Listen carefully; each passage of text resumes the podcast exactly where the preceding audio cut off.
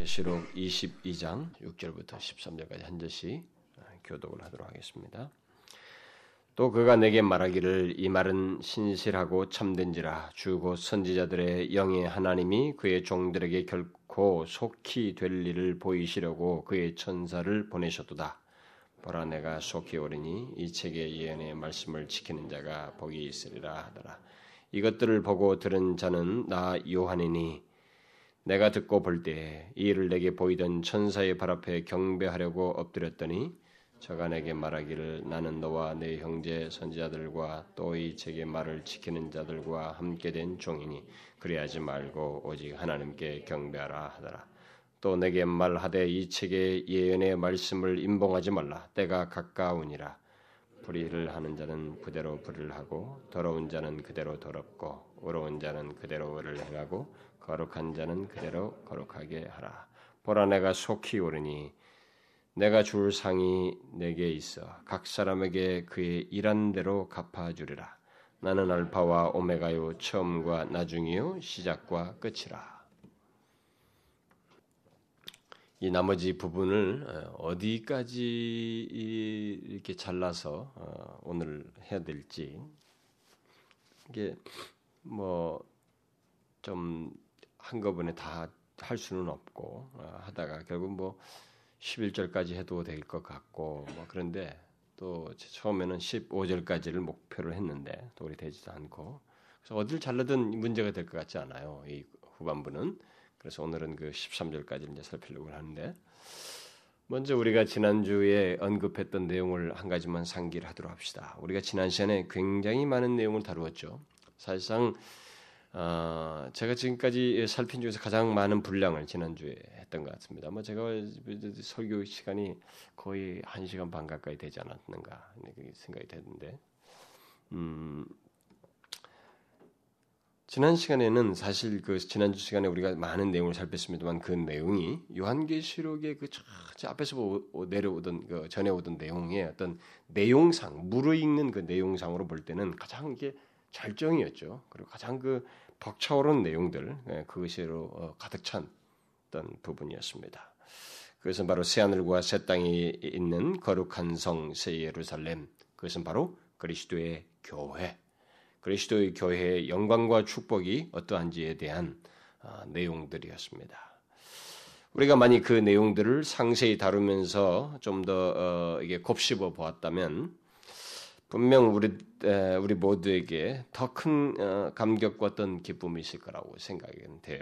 이게 지나서 이렇게 보면은 그렇지만은 뭐 어, 내용을 이렇게 쭉 연결해서 한꺼번에 보는 것이 또 유익할 것 같아서 막 무리해서 했는데 어, 우리는 최소한 그 잊을 수 없는 어, 소망의 메시지를 어, 지난 시간에 그 내용을 통해서 살펴보았습니다.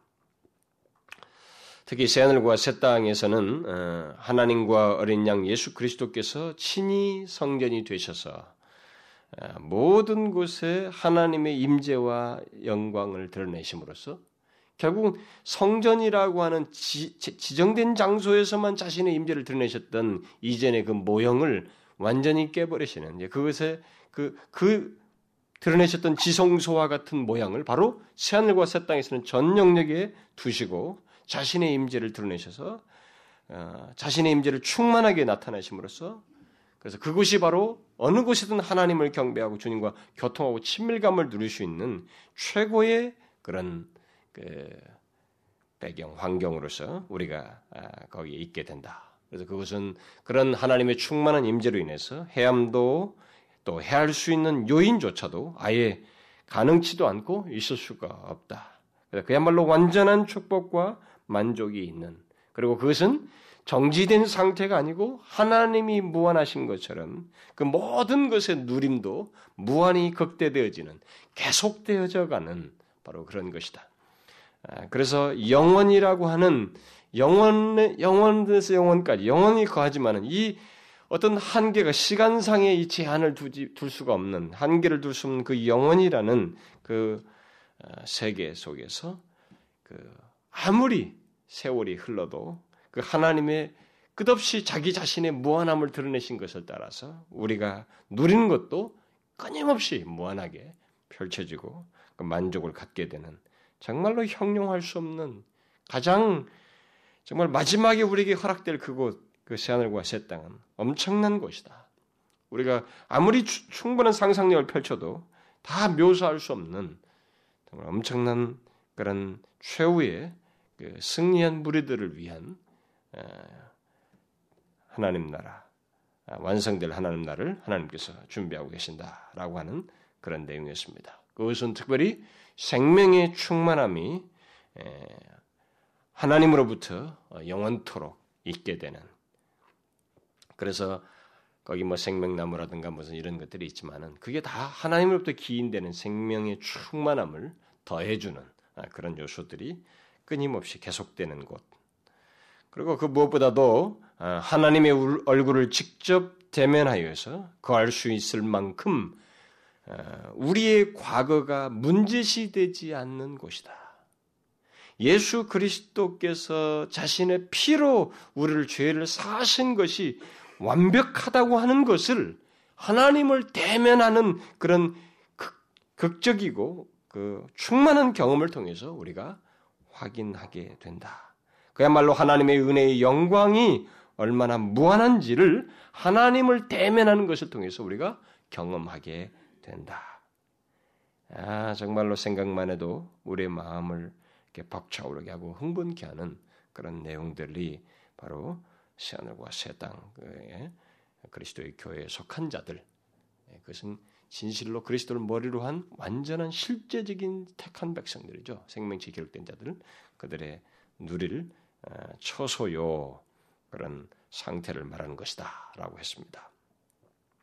그런 내용들은 아무리 묵상해도 지겹지가 않습니다. 우리에게 한없는 위로를 주고 소망을 갖게 하기 때문에 그렇죠. 자, 그래서 이제 지난주까지 그렇게 살펴본 그 내용으로 해서 계시록의 핵심적이고 어, 환상, 이상적인 부분이죠. 이런 환상에 해당되는 내용들은 어, 끝을 맺게 됐습니다. 지난주 내용으로 계시록의 많은 그런 이상적인 부분들 어, 그러면서도 그 핵심적인 그 어, 계시록의 주된 그 내용들 흐름에서 계속됐던 내용들은 이제 일단락을 치게 됐습니다. 이제 요한은 그런 환상적인 내용들을 그 자기가 자기에 비춰서 보게 한 그런 환상적인 어, 계시의 모든 내용들을 다 일단락을 짓고 이제 오늘 본문 이하에서부터 어, 마지막 이 22장 끝부분까지 해서 지금까지 살핀 계시의 내용, 지금까지 소개되어진 어, 드러난 이 계시의 내용과 아, 연관되는 메시지를 우리들에게 되새기는 그런 메시 그, 그것과 연결돼서 우리에게 적용하기 위한 어떤 결론적인 메시지들을 잔뜩 말하고 있습니다. 이 끝부분에서 아주 잔뜩 그런 적용적인 얘기를 막, 막 얘기를 해요. 막 어디서 잘라야 될지 모를 정도로. 그래서 여러분들 보면 우리가 흔히 후대 편집자들이 어떤 내용상에 연결해서 조금 구분 짓기 위해서 이 동그라미를 치지 않습니까? 이게 여기 보면 그 약간은 소달락처럼 나누는 형태를 취하는데 여기는 수시로 있습니다. 이게 계속되고 있어요. 그, 그런 것이 이제 뭔가를 시사하는 거죠. 어, 계속적으로 결론적으로 적용할 수 있는 그런 내용들을 연거푸 말을 하고 있습니다. 앞에서 말한 내용 다음에 어떤 사람은 이 나머지 내용들이 좀 산만하다고 말하기도 해요. 어떤 주석가들은 어, 그렇지만은 예수 그리스도께서 다시 오신다는 그 확신을 줌과 동시에 어떤 확증과 권면을 앞선 내용과 연결시켜서 강조하고 강조하면서 결론을 맺고 있다는 면에서 적극 산만하지 않아요. 다 연결성 가지고 있고 그만큼 이 사람이 앞에 있는 내용을 통해서 이 내용이 소실되지 않고 이것이 반드시 독자들에게 유용해야 된다고 하는 것. 이것이 그들에게 유익을 줘야 되고 이것으로 말미암은 유용 유익을 계속적으로 누려야 된다고 하는 차원에서 그 마음의 긴급함을 표현한 내용들이라고 봐요. 그래서 그런 적용적인 권면을 막 얘기를 하고 있어요. 뒷부분에서. 사실 본문 이하의 나머지 부분은 음, 앞선 계시 근거에서 어, 독자들에게 곧 우리 그리스도인들에게 어, 확신을 심어주고 어, 그러면서 약간의 그 우리에게 경계를 갖게 하는 게 권면을 도전을 주는 그런 내용들의 성격을 모두 띠고 있습니다. 그런 내용들 속에서 이제 오늘 읽은 본문에서 뭐 다음 주 살필 것까지도 계속되겠습니다만은 예, 끝까지 계속되겠습니다만 아, 그런 내용들로서 오늘 읽은 본문에서 먼저 제일 먼저 어, 우리에게 확신을 주는 표현으로서 말을 하고 있는 것은 앞에 환상을 다 말하고 난 다음에 바로 뒤이어서 오늘 첫 번째 6절에서 바로 뒤에서 우리에게 확신을 갖게 하는 그런 표현을 언급을 하고 있죠. 그래서 뭡니까? 이 모든 앞선 계시 이후에 이 말은 신실하고 참되다는 말씀, 그 말씀을 천사의 말을 그대로 어, 인용하여서 언급을 하고 있습니다. 어떤 사람들은 이 말이 어, 새하늘과 새 땅에 대한 내용에 적용된다라고 말하기도 하고 어떤 사람은 계시록 지금까지 말한 앞선 모든 계시록 전체 내용에 적용되는 말이다 라고 주장을 합니다만 저는 두 가지 다 연관지 연결지어 생각하는 것이 좋다고 봐져요. 어, 신실하고 참되다는 이 언급은 이미 앞에서 두 차례나 언급된 바 있습니다. 계시록에만 해도 두 차례나 언급된 바가 있는데 그때마다 그 말은 앞선 내용을 확증하는 말로서 주로 언급이 되었었습니다. 그런 면에서 보자면 이 말은 신실하고 참되다는 이 말은 일차적으로 앞선 새하늘과 새 땅에 대한 이 계시 있잖아요. 21장, 어, 22장 5절까지 했던 앞선 새하늘과 새 땅에 대한 이 환상을 적용 환상에 적용해서 어, 하는 말이라고 할 수가 있습니다. 근데 그런 내용을 하면서 이건 이 말은 신실하고 참되니 이렇게 확증하기 위한 그런 말을 덧붙이고 있다고 할 수 있습니다. 그러나 이 말이 계시록의 환상적인 내용이 다 언급되고 난 다음에 곧바로 이 결론적인 결론에 와서 결, 어, 언급하고 있다는 면에서 계시록 전체에도 적용시켜서 생각할 수 있다고 말할 수 있습니다. 자, 그런 가운데서 어쨌든 앞선 모든 계시 이후에 천사는 어, 요한을 비롯해서 당시 그리스도인들 아니 오고 오는 모든 그리스도인들에게 이 모든 내용은 반드시 지금까지 언급된 모든 내용 그리고 특별히 그 앞서서 말한 새 하늘과 새 땅에 대한 그 소망에 찬 모든 내용들은 반드시 성취된다고 하는 확신을 갖도록 하기 위해서 이 말을 천사의 말을 천사가 인용하고 있고 그 말을 우리에게 아, 붙여서 말을 해주고 있습니다. 아, 물론 천사가 그렇게 말하는 것은 이 모든 계시의 근원이 아, 하나님이시 때문이고 그 하나님은 참되시며 또 신실하시기 때문에 이런 말을 하고 있는 것이죠. 그러니까 천사가 여기서 이 모든 말은 신실하고 참되다 이렇게 말을 할 때 사실 이, 이것의 근원이 하나님이시기 때문에 전사는 두말할 것이 없다는 차원에서 이런 말을 하는 것입니다. 그리고 하나님 자신, 이렇게 말씀하신 하나님 자신이 참되시고 신실하시기 때문에 두말할 것 없이 반드시 이루어질 말씀들로서 전해진 것이다. 라는 맥락 속에서 이런 말을 하고 있는 것입니다. 아, 그리고 하나님은 지금까지 선자들을 통해서 예언하신 것들을 다 이루어 오셨습니다. 이 예언을 하기 이전까지만 해도 하나님은 자신이 선제를 통해서 예언하신 것을 다 이루셨어요. 그래서 자신이 말씀하신 것이 정말로 참되고 신실하다고 하는 것을 계속적으로 선제를 통해서 증거해 하는 것을 성취하심으로써 나타내셨습니다. 자, 바로 그런 맥락에서 뒷말이 덧붙여지고 있어요. 주 곧 하나님을 선자들의 영이 하나님이라는 말을 쓰면서 주 곧 선자들의 영이 하나님이 그의 종들에게 결코 속히 될 일을 보이시려고 그의 천사들을 보내셨도다. 하나님은 구약 시대부터 선자들에게 환상을 주었고 또 신약 시대의 선지자들에게도 자신의 뜻을 전달해 오셨습니다. 그래서 결국 사도 요한도 자기 자신도 그런 선지자와 같은 계열로 지금 이 얘기를 하고 있어요. 그래서 우리가 이미 1장 그 1절에서 어, 그런 사실을 사도 요한이 처음부터 언급을 했잖아요. 하나님께서 그의 사자를 요한 자신에게 보내어서 고통받고 있는 하나님의 종들에게 다가올 미래를 보여주도록 보여주시려고 전달하셨다. 이런 말을 했습니다.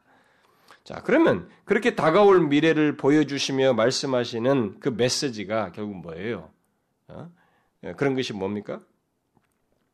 이런 지금까지 그 요한을 선지자를 통해서도 미래를 말해줄 때 그러니까 구약이든 신약이든 간에 심지어 요한 자신에게도 자신을 통해 이 주신 이 계시의 내용이고 모든 이 예언적인 환상을 망라해서 모든 예언적인 미래의 장래될 일들을 말을 했을 때 하나님께서 이런 모든 환상을 통해서 궁극적으로 전달하고 이런 메시지가 무엇입니까? 그것은 그 어떤 일도 하나님의 통제 밖에 있는 일은 없다는 거예요. 모든 일은 나의 주권 아래 있으며 그 주권 아래서 내가 지금 너희들에게 말한 전달하도록 말한 이 일은 반드시 이루어진다. 라는 그 메시지를 모든 환상과 예언 속에서 기저에 깔고 있는 것입니다. 바로 그런 맥락에서 지금 이 환상 이후에 사도 요한이 천사의 말을 이용해서 전달하고 있는 거예요.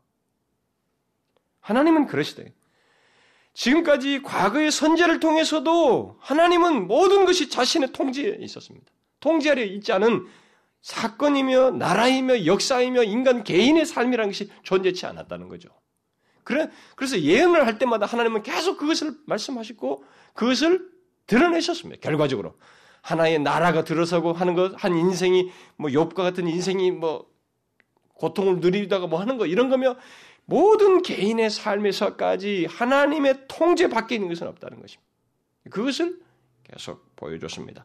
바로 여기서도 이 모든 환상을 말한 이후에 요한은 자기와 같은 맥락에 서 있다고 하는 것을 시사하고 있는 거예요. 결국은 지금 앞에 된 이 모든 얘기도 하나님의 통제 아래서 다 이루어진다. 하나님의 주권에서 반드시 이루어진다. 따라서 하나님이 계시하신 모든 것, 곧 앞서 언급한 모든 환상들은 반드시 이루어질 일들, 속히 될 일들이다라고 말해주고 있는 것입니다. 이런 내용을 계속 강조해요. 그 부분에서. 그래서 여러분들이 이 뒷부분을 읽으면서 아 이제 재미가 없다. 앞에서 그 환상적인 얘기가 참 흥미로웠는데 이 얘기를 듣고 이 뒷부분을 안 들으면 안 되는 거예요. 왜냐하면 메시지를 앞에서 뭔가를 설명했을 때는 궁극적으로 말하려고 하는 전달하고자 하는 적용하도록 하려고 하는 의지가 있거든요. 그 의지가 여기 뒤에 다 담겨져 있어요. 우리가 그걸 놓치면 안 되는 것입니다. 그래서 하나님께서 선지자들에게 환상을 보여주시며 그것을 그의 백성들에게 전달케 하셨을 때 하나님의 메시지는 바로 그겁니다. 반드시 이루어진다. 지금까지 그렇지 않은 거 아무도 없다.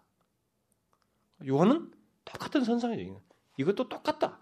반드시 이루어진다. 뭐 이 세상에 어떤 설이, 설이 있고 인간들이 그것을 거역할 만큼의 많은 얘기가 있을지언정 내가 계시한 바는 반드시 이루어진다. 지금까지 너에게 전한 바 나의 말은 반드시 속히 될 일들이다. 이것을 하나님은 요한을 통해서 계시록 시작에서부터 이런 사실을 강조했습니다.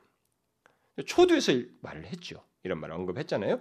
그런데 이제 모든 계시가 다 공개된 이후인 이 마지막 부분에 와서 또다시 이런 말을 함으로써 하나님은 강조하고 있습니다. 여러분 우리가 이미 1장 1절에서 보았잖아요. 예수 그리스도의 계시라 이는 하나님이 그에게 주사 반드시 속히 될 일을 그 종들에게 보이셔도다. 그것은 계시록 시작하면서 확신케 하는 내용이었어요. 그런데 이제 계시록이 마지막 부분에서 하나님이 그의 종들에게 결코 속히 될 일을 보이시려고 그의 천사들을 보내셨다고 말을 함으로써 지금까지 계시된 모든 내용이 반드시 성취될 일이라고 하는 확증을 이 독자들에게 자꾸 주는 거예요. 우리는 아 우리는 성경에 있는 말씀 다 믿어요. 이거 다 믿습니다. 이거 하나님 말씀인 다, 다 믿어요. 여러분 그것이 1세기 예, 성도들이 없었느냐 하면 꼭 그렇진 않아요. 그들을 또 우리가 생각하는 좀 다 이런 것은 계시에 대해서는 그들도 마음을 열렸고 오픈돼서 믿었단 말이에요. 근데 문제는 뭐냐면 그것을 실제로 적용해야 하는 현실이에요, 현실.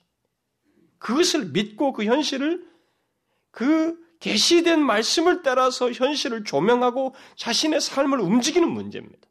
이 문제 때문에 이 마지막 부분에서 이런 얘기를 확증하는 광, 확증하는 얘기, 예? 그들에게 아, 이것이 확실하다라고 하는 이런 얘기를 막 하는 것입니다.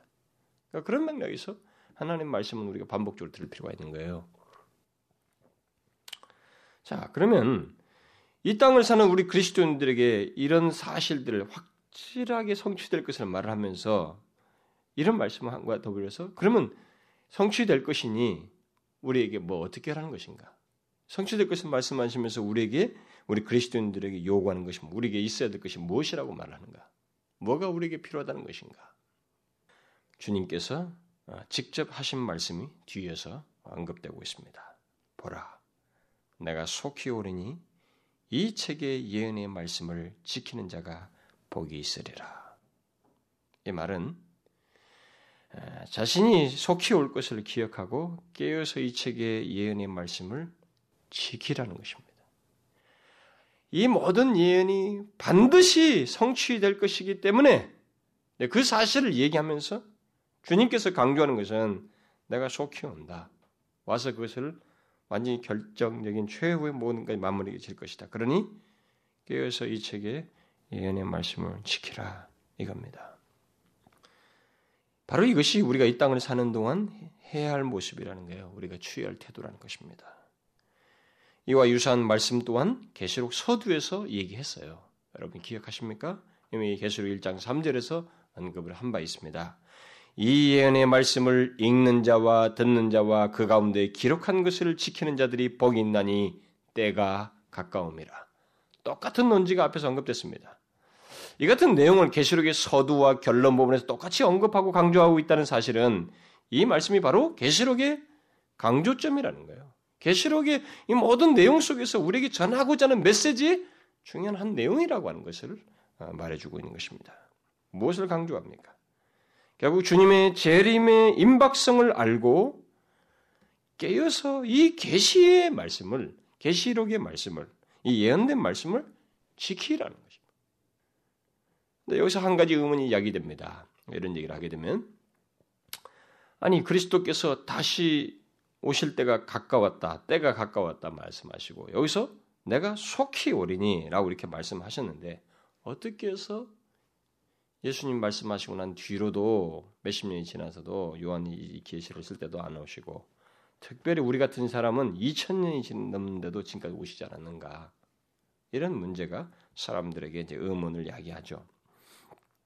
일단 우리가 여기서 주님이 오실 때가 가깝다 또 속히 오리라라고 하는 이런 말씀이 구약의 예언과 연관돼서 가깝다라는 말을 쓰고 있다는 것을 먼저 염두에 둡니다. 구약의 예언, 특히 다니엘서의 예언의 맥락에서 어, 이런 내용들을 이런 표현을 쓰고 있는 것입니다. 구약은 어, 특별히 다니엘서는 그리스도께서 오시는 사건을 시간적으로 먼 것으로 예, 멀리 있는 것으로 예, 묘사를 했어요. 예언하고 있습니다. 그런데 그, 그 멀리 봤던 것이 이제, 이제는 먼 것이 아니라 아주 가까운 일이 되었다라고 이 표현을 말을 하고 있는 것입니다. 또 주님이 오실 때가 가깝고 속히 오리라는 말씀은 그리스도께서 부활하시고 승천하신 이래로 현재 그것을 실현하기 위해서 자기가 다시 오시는 것을 실현하기 위해서 어떤 과정을 밟고 있다는 거예요. 그, 그 과정, 과정, 과정 가운데 있다는 면에서 바로 때가 가깝다. 속히 온다. 이런 말 쓰는 거예요. 그러니까 예를 들어서 우리가 어디를 지금 주인이 여행을 갔다가 다시 돌아오는 거예요. 그러니까 내가 속히 오리 하고 가는 거예요. 이 사람은 여기서 일을 어느 정도 해놓고 이거 이렇게 이렇게 해. 자기 할 거 다 해놓고 갔다 와서 모든 걸 마무리 짓자. 내가 오면 다 끝나도록 갔다 오는 사이예요. 그럼 이, 이 사이는 지금 진행되는 중이기 때문에 이 과정 속에 있는 동안은 표현을 그렇게 쓰는 거예요. 내가 속히 올 것이다. 가면서부터 속히 온다는 말을 쓸 수가 있고 중간에도 속히 온다는 말을 쓸 수 있고 바로 직전에도 속히 온다는 말을 쓸 수 있어요. 그런 맥락에서 이런 표현을 쓰고 있다는 것입니다. 바로 이 내용이 사실 중요해요. 이런 사실이. 어, 자기가 속히 오실 것을 실현시키기 위한 과정으로서, 과정 가운데서 이런 말을 쓰고 있다는 것.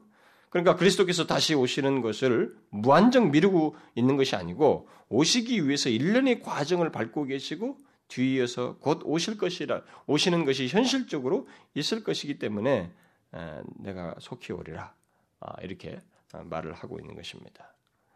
결국 그리스도께서 속히 오신다는 것은 그가 오시기 위해서 지금 무엇인가를 하시고 있고 그것을 끝내는 대로 오신다는 것과 관련해서 하는 말이기 때문에 우리가 지금 이게 오시기 위한 모든 것이 진행돼. 그러니까 우리에게 있어서는 속히 온다는 말에 대해서 어, 다른 태도를 취할 것이 없어요. 여러분 우리가 이미 예수님께서 그 어, 자기 자신이 이 땅에 계실 때에 예, 자신의 재림과 관련해서 말을 할 때마다 강조하시는 것이 있습니다. 이 속히 올 것처럼 이렇게 곧 오신다고 어, 때가 가깝다는 표현들을 쓰시면서 시간의 임박성을 얘기해요.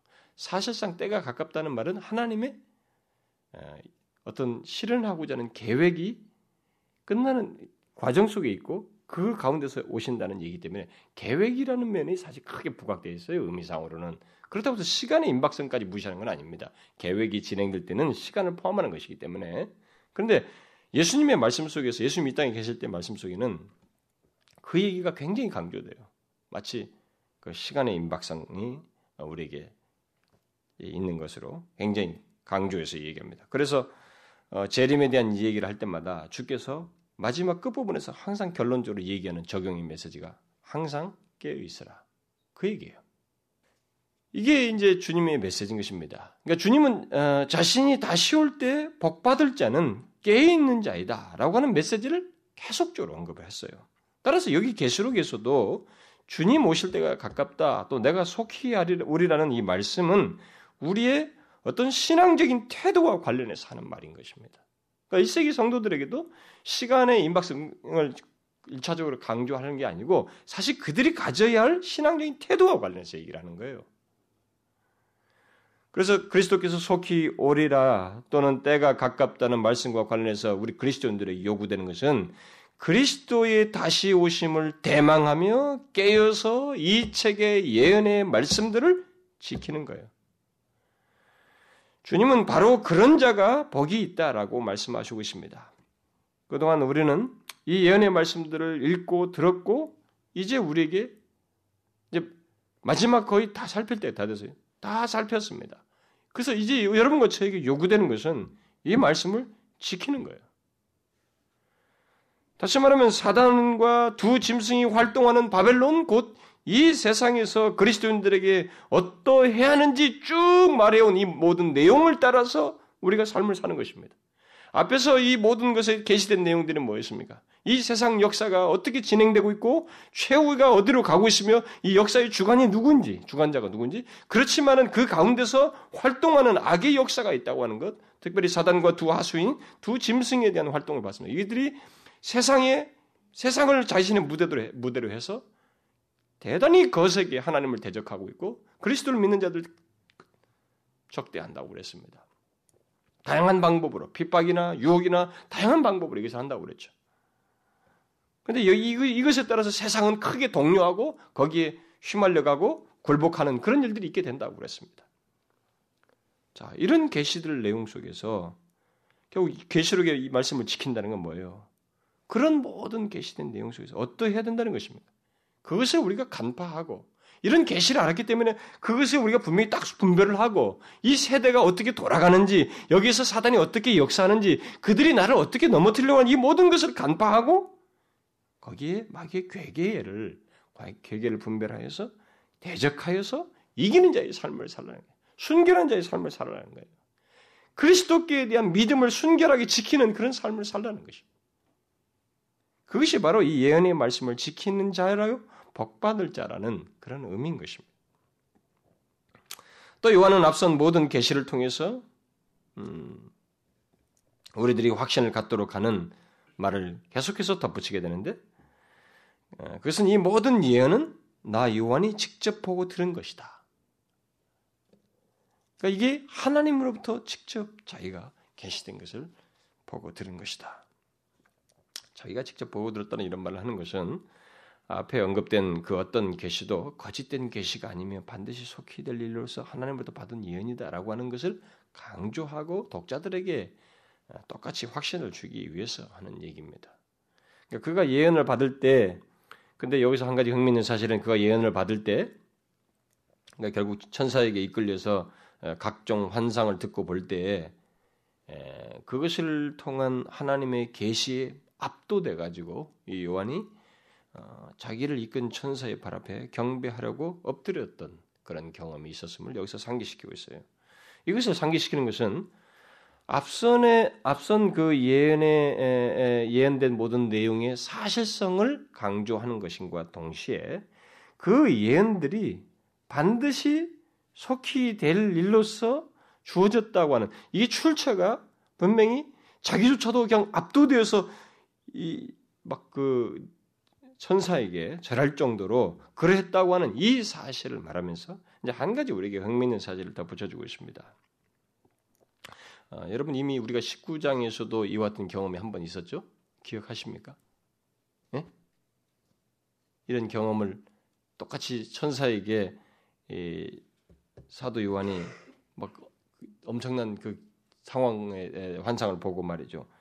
천사에게 경배하려고 했던 그런 경험이 있죠. 그러니까 자기가 이제 두번 또 다시 이런 얘기가 나오는데 이건 뭐예요? 그러니까 그만큼 자신이 확실한 사실들을 보았고 들었고 그 모든 내용들이 자신을 경외스럽게 하였다는 것입니다.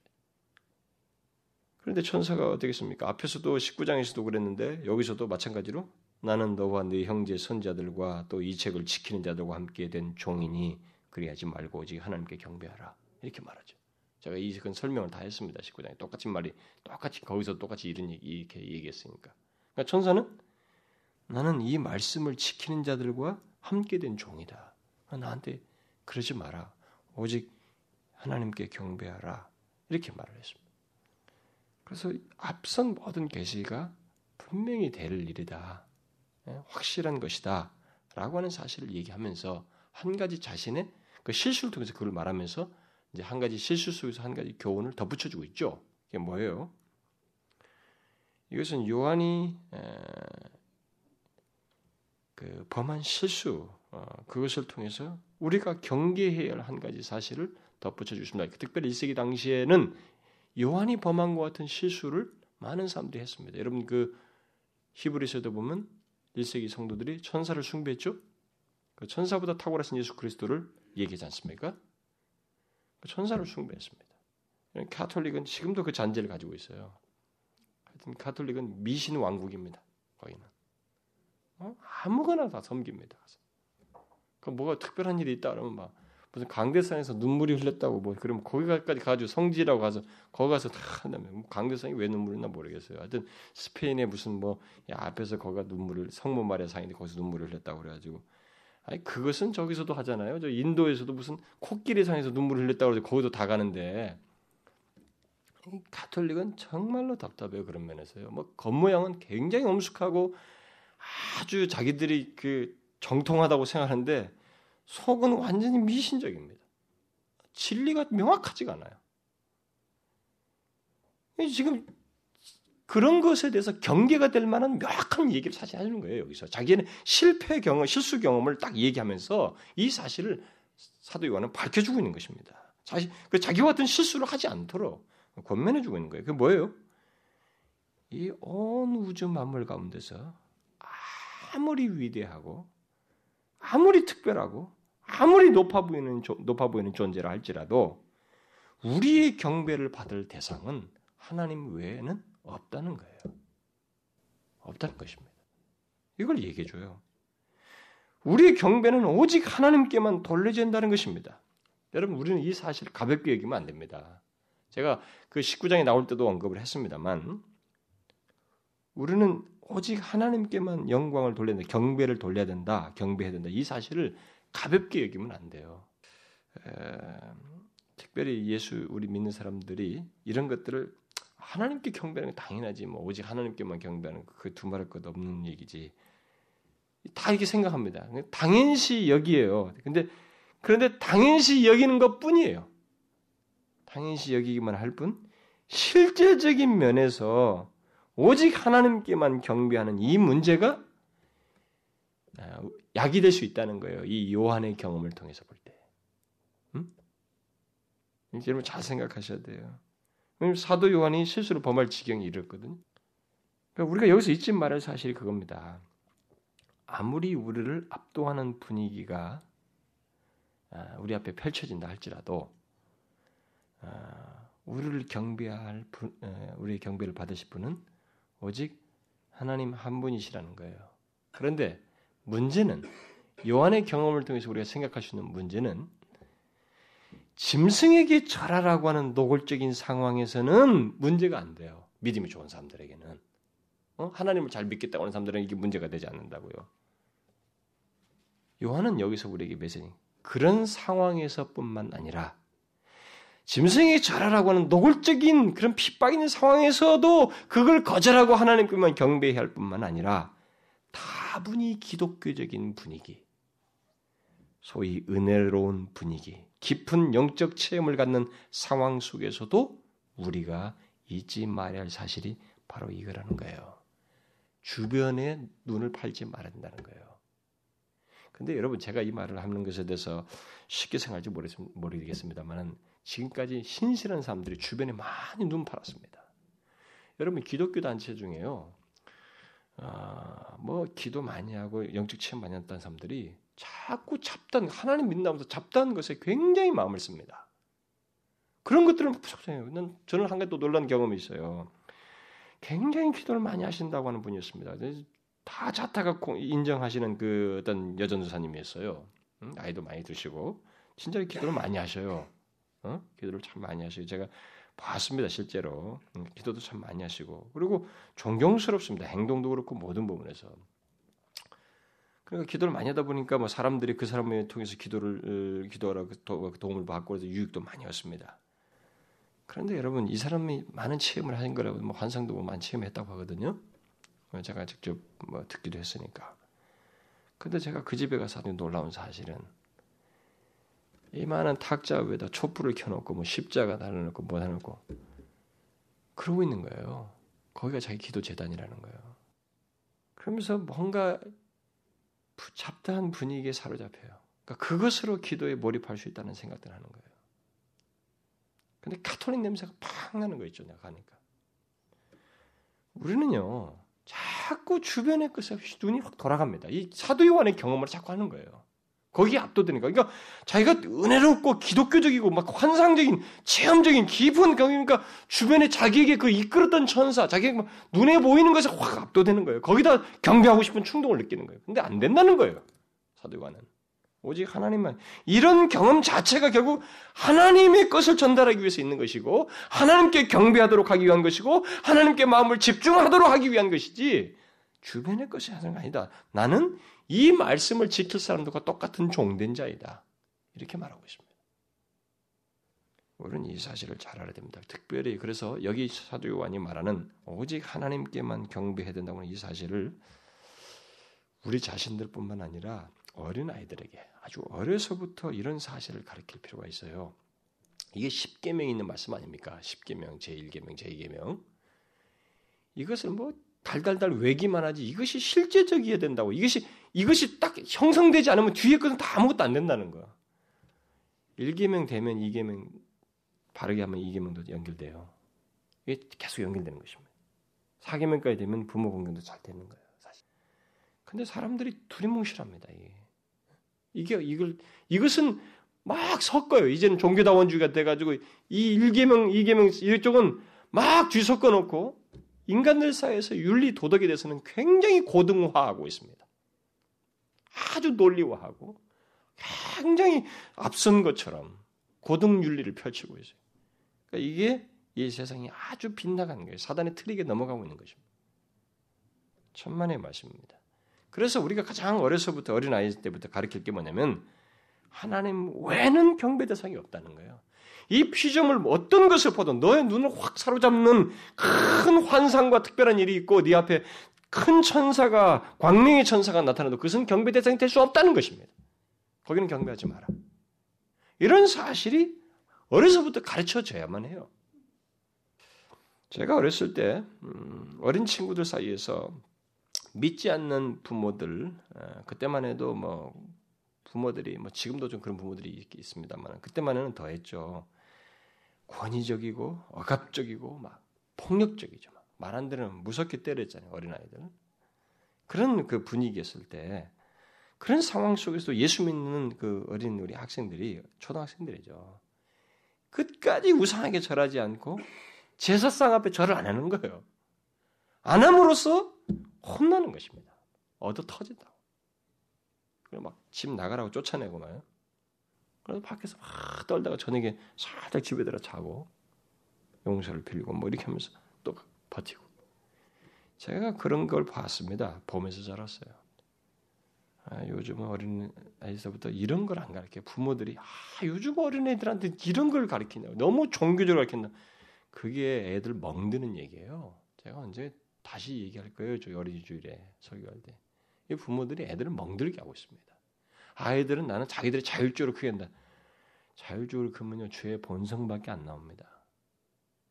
자율적으로 키우는 것이 어떤 말에서 써야 되는지를 잘 알고 써야 돼요. 하나님의 진리에 대해서 거부 반응을 일으키는 것에 대해서는 부모가 책임을 지고 어렸을 때부터 가르쳐야 됩니다. 그래서 주의를 지키고 하나님 앞에 우선 경배하는 것을 목숨처럼 여기는 것을 어렸을 때 가르쳐야 돼요. 예? 그렇게 해야 됩니다. 그게 너가 손해보는 거 아니다. 나중에 다 하나님이 너를 최고로 올려버린다. 그러니까 걱정하지 말고 그렇게 신앙생활 해라.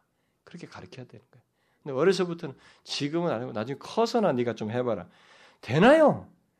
그렇게 하는 아이들을 내가 부모들한테 계속 당부했습니다. 고등학교 때부터. 아이들 그렇게 키우기래. 대학생 때고 청년 됐는데 걔네들이요. 지금 안 돌아옵니다. 부모가 뭐 아무리도 예수님 잘 믿는 합리적으로 아무리 말해봐야 안 돌아와요. 이게 영적인 문제인데 바보 같은 짓을 하고 있는 거예요 부모들이. 하나님 외에는 경배할 대상이 없다는 것을 사무치게 어려서부터 알아야 돼요. 우상에서뿐만 아니라 한 가지 플러스 시켜놓 이게 제사 드리는 이 가시적인 문제만이 아니라 더 네가 하나님의 은혜를 주어도 이 사도용 같은 긍정적인 경험 속에서도 경배 대상은 하나님입니다. 이걸 어려서부터 가르쳐야 돼요.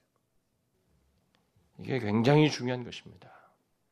오늘날 교회들이 제사 문제를 별 문제가 되지 않는다는 듯이 행동을 취하는 그런 분위기가 이제 무르익고 개신교 안에서 이게 우습 뭐 대충 대충 넘어가는 경향이 있습니다만 오늘 현재 이 오늘 한국 교회 한국 교회가 어떤 시련을 겪고 이, 이 현재 교회가 이 세워지게 됐는지를 우리가 잊고 있는 거예요. 어? 옛날에 옛날 사람들은 얻어 터지면서 그런 거 지키면서 그 집안에 들어가지고 한이 불교 유교 가정에 어? 시집 가가지고 얻어 터지면서 그 가정 보고만 했어요. 그가 지키, 안 지키면 처음에는 막 씨름하면서 근데 이제 와서 이제 다 예수 믿을 분위기가 되니까 그런 걸 우습게 여긴다는 것은 우리가 아주 잘못됐다는 거예요. 여기 요한은요, 우리에게 대단히 긍정적인 면에서 적극적인 면에서 이런 얘기를 합니다. 눈에 가시적으로 보이는 앞서서 충분히 얘기했잖아요. 음? 자기는 자기 경험이 아니라 갈등하는 사람들, 우상에게 경배하고 짐승에게 경배하는 문제를 가지고 힘들어하는 그리스도인들에게 황제에게 로마 황제에게 절하지 마라. 어? 결국 그런 얘기를 그게 다 사단이 짐승이 어, 활동해서 하는 것이다. 하지 마라. 가르쳐 줬지요? 그런 거예요. 이제 예수 잘 믿는 사람들 그 정도는 한다고. 근데 그런 걸 말한 자기조차도 깨 있는 사람 자기조차도 이런 실수를 하는 거예요.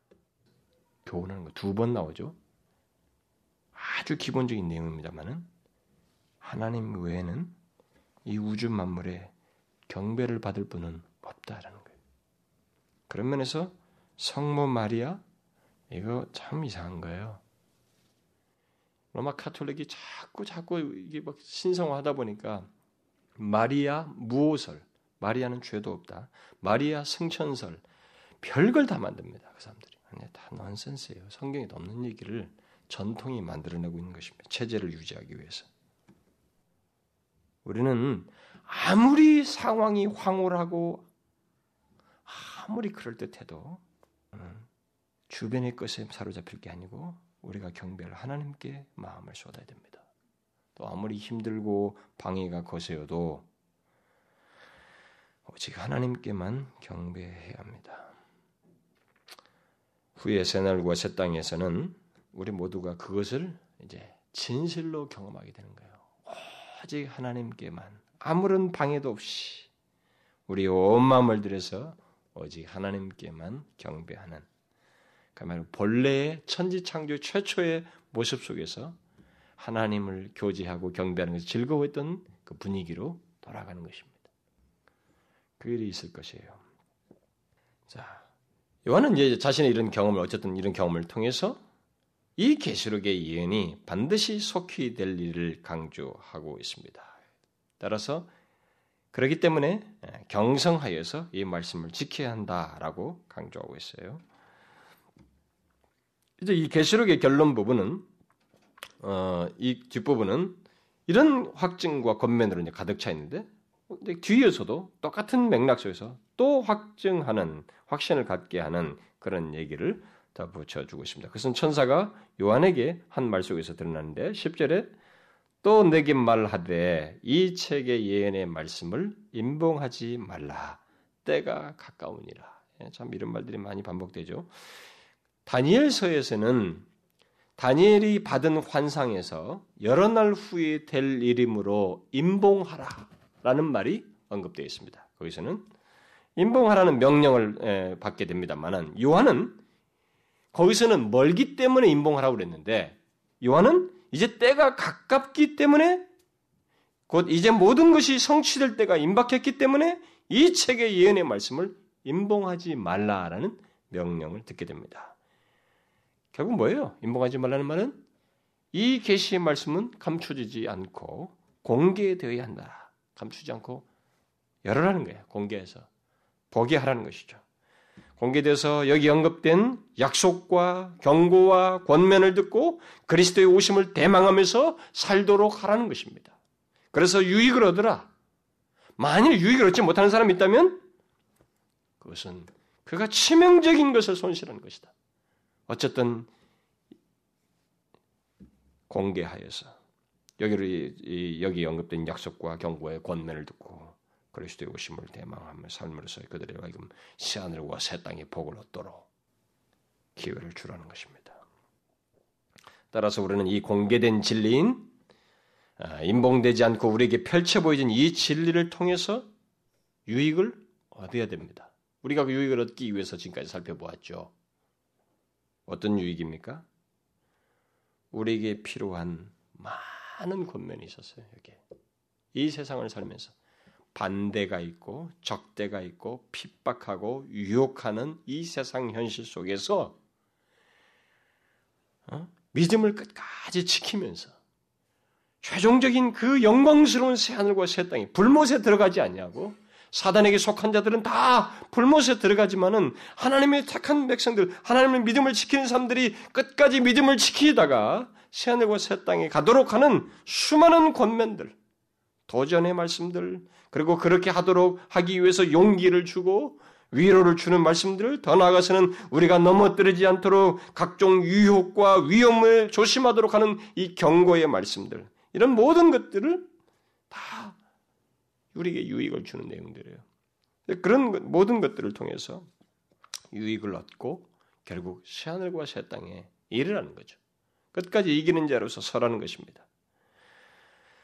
이 공개된 말씀을 통해서 얻는 유익은 여기 포함된 모든 내용들, 여기 어, 그 모든 내용을 다 포함한다고 할 수가 있겠습니다. 권면도 유익이 되고 위로와 용기를 갖게 하는 모든 말씀도 유익이 되고 경고들도 유익이 되고 모든 약속들 이런 것들이 다 우리에게 유익이 돼요. 그러니까 이런 것들을 통해서 유익을 얻으라는 것입니다. 실제로 여러분과 제가 지금까지 이 계시록의 내용을 다 이렇게 봤다 그러면 어, 기억을 여러분들이 하고 그 도전을 제대로 받았다면 이게 훤한 거예요. 뻔해요 세상이. 역사가 너무 선명해. 결말도 너무 선명하고 그리고 소망도 너무 분명하고 이 뭐 신앙 가지고 이게 흔들릴 게 아니야. 요동하고 갈등할 수는 있겠지만 내가 가야 할 길은 절대로 저 길은 아니야. 하나님께 가야 할 길이 너무 선명해. 그리고 그렇게 하도록 약속이 너무 풍부하고 도전 들고도 너무 많고 그리고 그렇게 하지 않도록 하는 경고의 말씀도 너무 선명하고 유익이 너무 선명합니다. 이 공개된 지를 통해서 그런 유익을 얻으라는 거예요. 여러분 모두 그런 유익을 풍성하게 얻기를 바랍니다. 지금까지 것은 여러분들이 그런 유익을 아마 얻었으리라고 저는 믿는데 더 살펴서 되새겨서 풍성한 유익을 얻기를 바래요. 그러나 만일 이 예언의 말씀에 귀를 기울이지 않고 회개치 않고 경성치도 않은 채 완악한 마음을 가지고 사는 사람들이 있다면 어떻게 될까? 그들의 삶은 버려진 삶이 될 것이다 라는 것입니다. 천사가 그런 자들에게 더 분명히 말을 하죠. 뭐라고 말하고 있습니까? 그런 자들에게 불의를 하는 자는 그대로 불의를 하고 더러운 자는 그대로 더럽게 하라. 참 무섭죠? 말이 무섭습니다, 여러분. 그냥 하게 하라. 그러다가 그들은 멸망한다는 것이.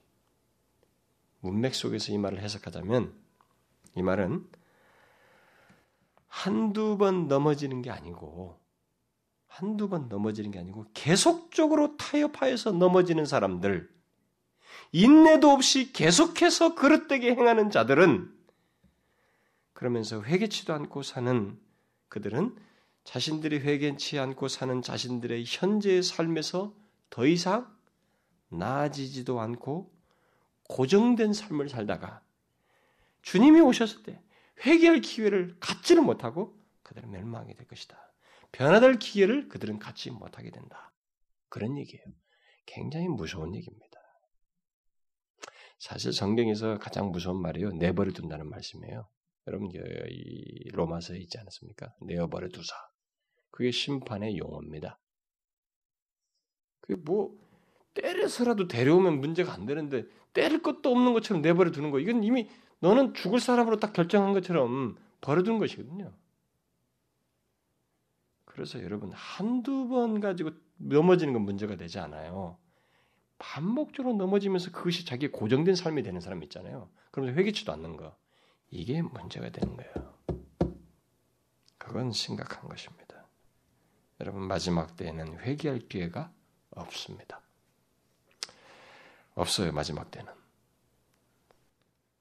그래서 이 말씀은 이면적으로 지금이 이 계시의 말씀 공개된 계시를 듣는 사람은 바로 그때가 회개할 때이고 기회이다.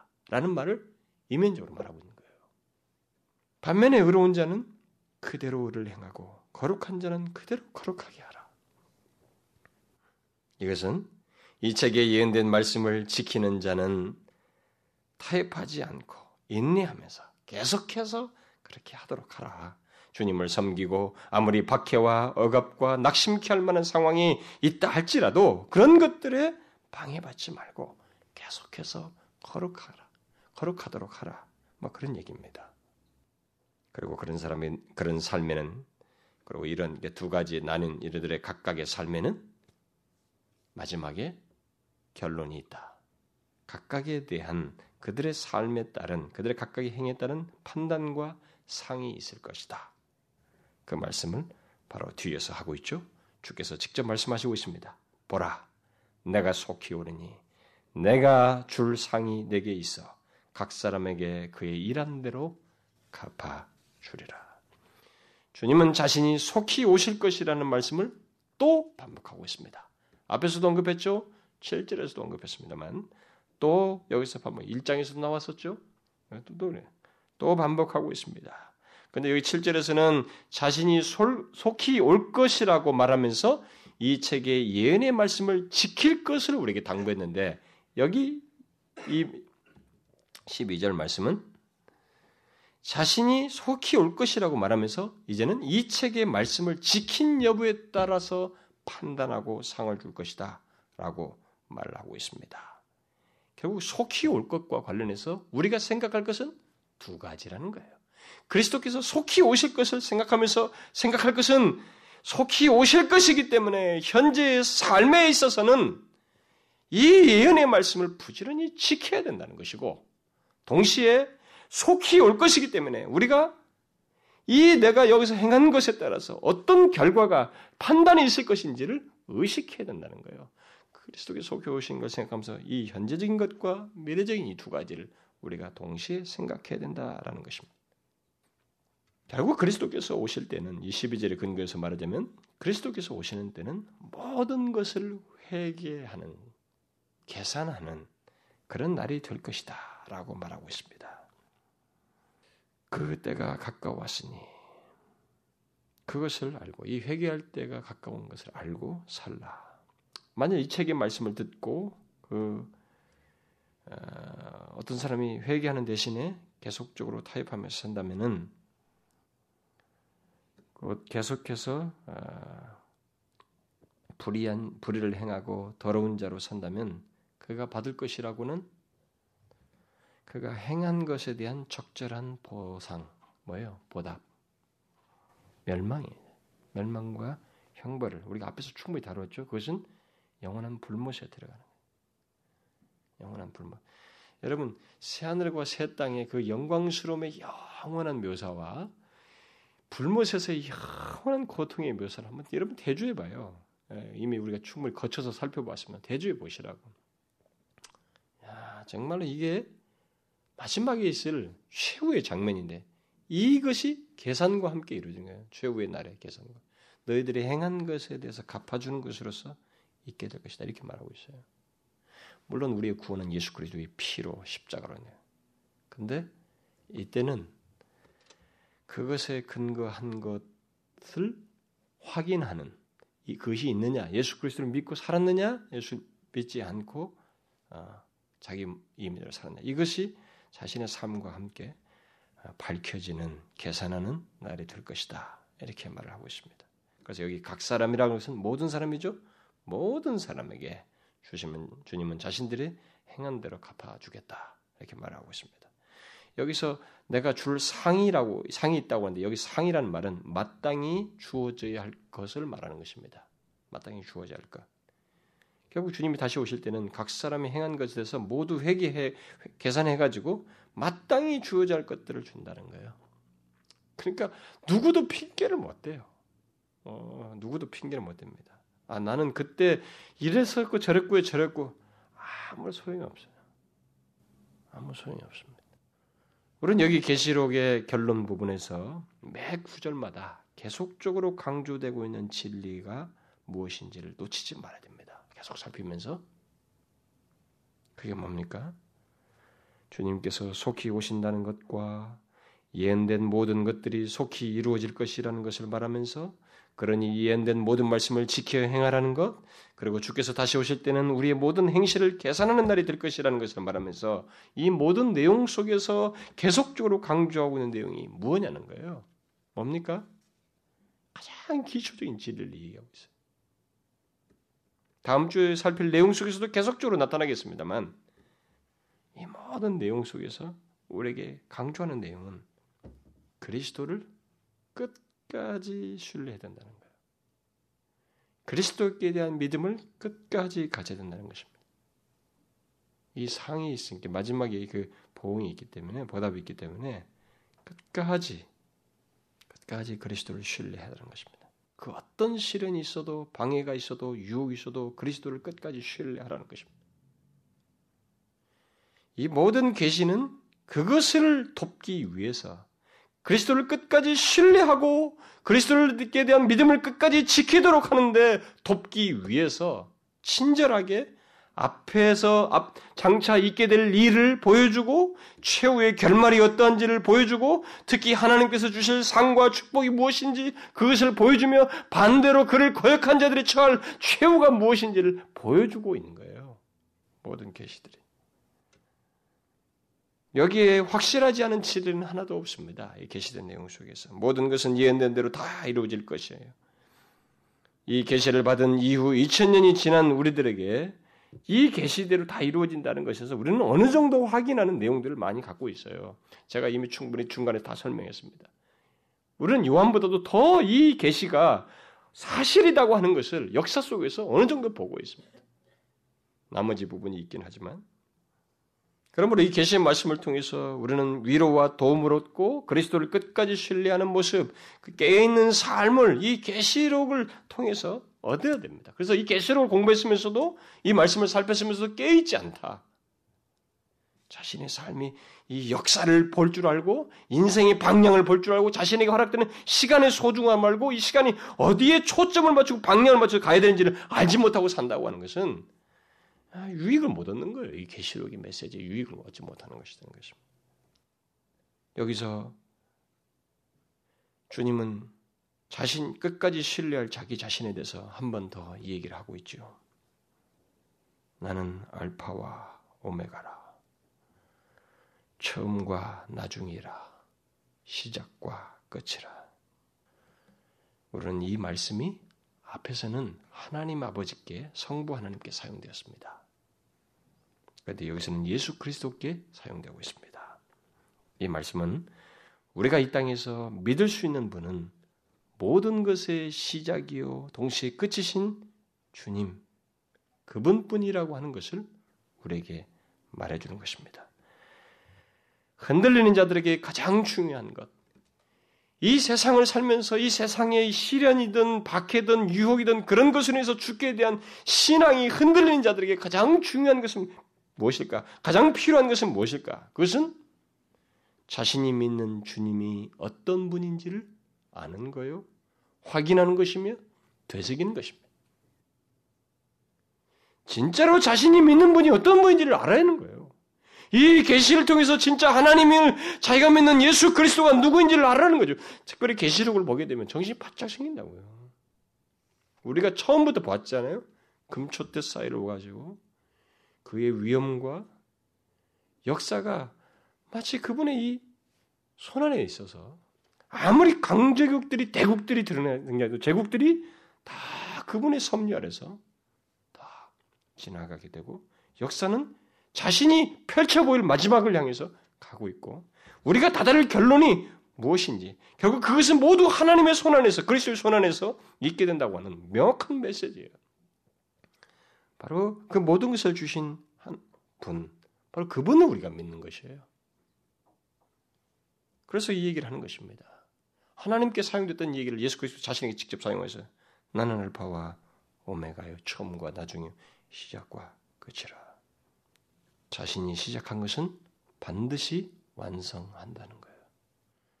역사의 모든 것, 특히 영광스러운 그원이 바로 그분의 손안에 있다라는 것입니다. 그러므로 우리는 바로 그것을 믿고 현재를 바라보며 장래를 소망해야 한다는 것입니다. 결론은 예수 그리스도를 믿으면 끝까지 믿으면 살지만 그리스도를 거절하고 변절하고 등을 돌리면 그에게는 삶이란 없다라는 것입니다. 생명은 없다라는 것입니다. 오직 멸망, 구원이라는 것이 그에게 있을 수가 없다. 처음과 끝이신 예수 그리스도를 믿고 끝까지 의지하는 것만이 사람들에게 생명을 줄 수 있다.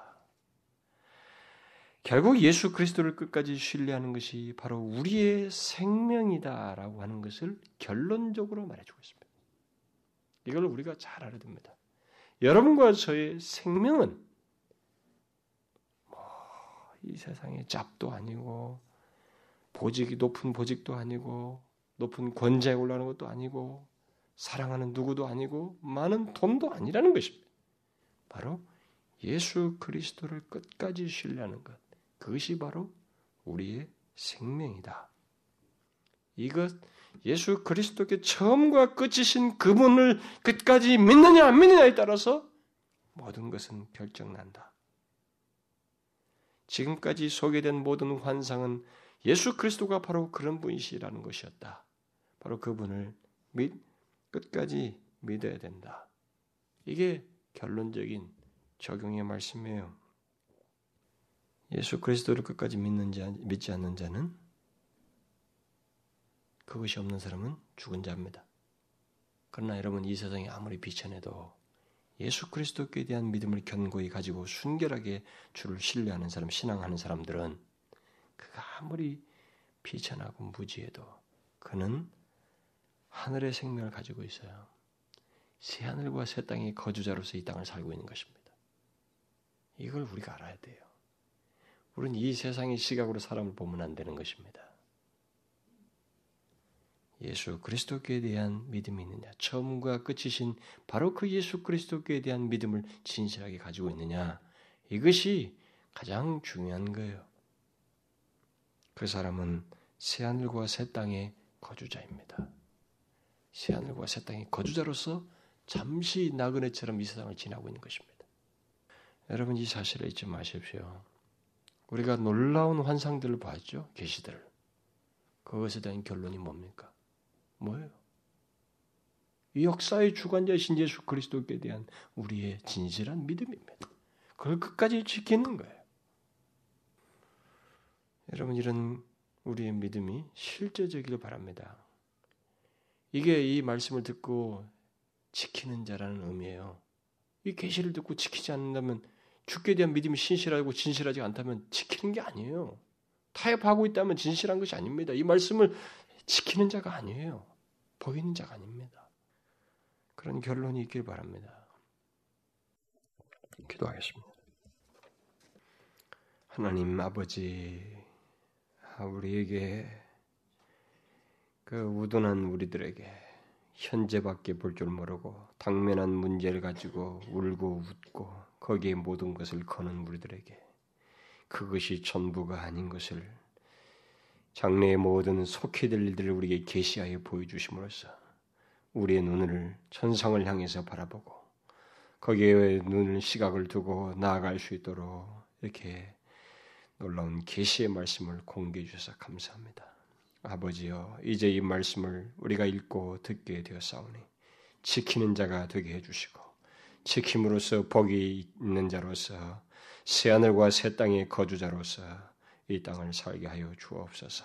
오 하나님, 우리가 이 땅에 살면서 죽게 대한 믿음을 지키는 것이 결코 쉽지는 않겠으나 우리가 믿는 주님이 모든 것의 시작자요 또 완성하실 끝이신 분이시기에 주님을 믿고 의지할 때 결코 우리에게 손해될 것이 없고 결과적으로 우리에게 말할 수 없는 영광과 축복이 될 것이기에 주여 다른 것에 미련 두지 아니하고 오직 마음을 우리의 모든 중심과 그 관심을 예수 그리스도께 두고 나아가는 저희들 되게 하여 주옵소서.